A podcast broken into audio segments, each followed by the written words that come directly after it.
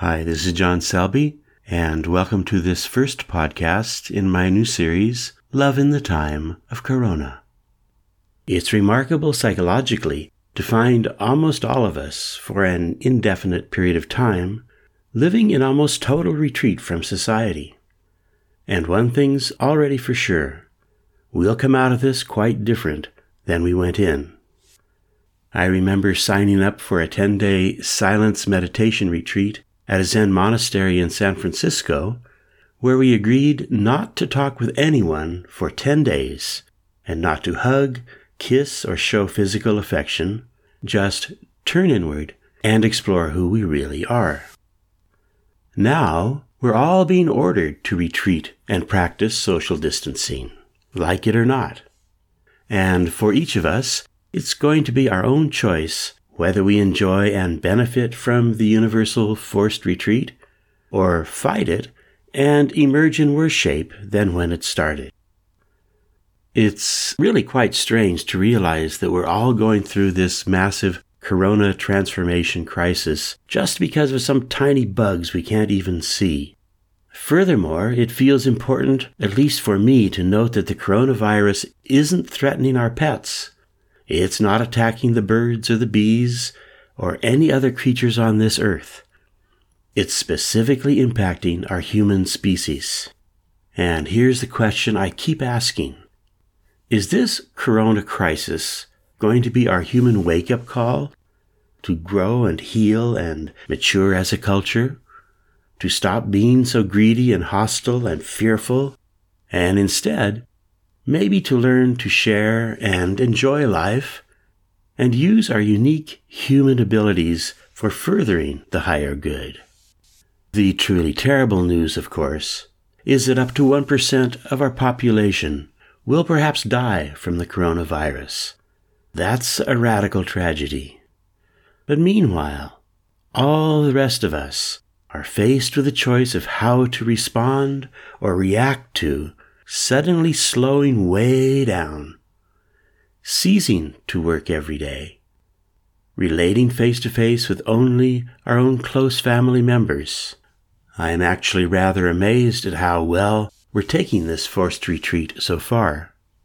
I remember the old cowboy saying from my childhood, when the going gets tough, the tough get going. And I do have faith in our American society to be able to toughen up face our mutual danger with courage and patience, and move through this shared challenge as a winning team. And so the real question arises how will we emerge from this experience? Who will we be after it's over? As a hopefully observant therapist, I can already see that many of us will go through deep, positive transformation because of this forced retreat. At this level, what a wonderful gift from the bugs. We're being given the chance to pause and reflect, to honestly look at ourselves and our lives, and then assume conscious responsibility for how we take advantage of our downtime. It is true that some of us are getting a bit neurotic we're getting explosive with our pent up emotions. Some of us are taking a lot of drugs to avoid the whole situation, or binging on media and TV to dull the experience. But meanwhile, many of us are finding effective ways to grow, to explore, to heal, and in general, to open our hearts to unexpected newness. Here's a key psychological takeaway. When we're facing a threat that evokes anxiety and even the threat of death, we're built biologically with three reflective reactions. We can attack in anger and chase off or eliminate the threat. We can turn and run away to escape the threat. Or if those two alternatives don't work, we tend to just go limp and play dead and avoid the situation entirely by going mostly unconscious. The harsh reality is that right now, we can't stand and fight the coronavirus and chase it off. And we can't turn and run away from it. So our third reaction might be to go mostly unconscious. What I want to offer here is a fourth alternative to fight or flight or plain dead. It's the mindful approach to danger.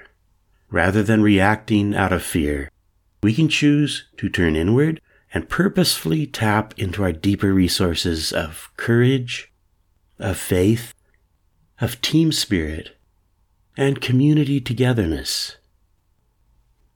In order to have courage, faith, and hope, we first have to be present in our bodies in the here and now, not lost to memories or future worries.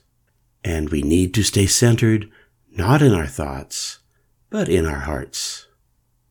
Let's do it. Make no effort to breathe. Just tune into the sensation of the air that's flowing in and flowing out of your nose. Feel the life force breathing you.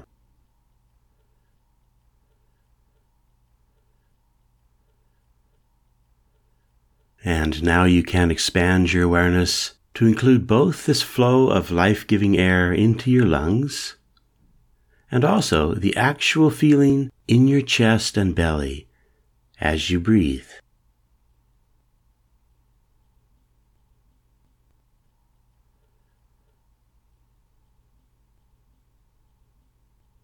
And now, as you stay aware of your breathing experience, begin to include in your awareness bubble the presence of someone you know and love in the world.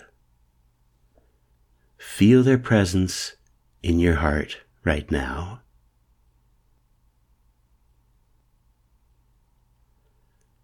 And now expand to include everyone alive on this planet right now all of us together, and sharing in this remarkable miracle we call life. And with every breath, see if you can stay aware of your own presence. Allow deep love and thankfulness to flow in and fill your heart with every new breath. Enjoy.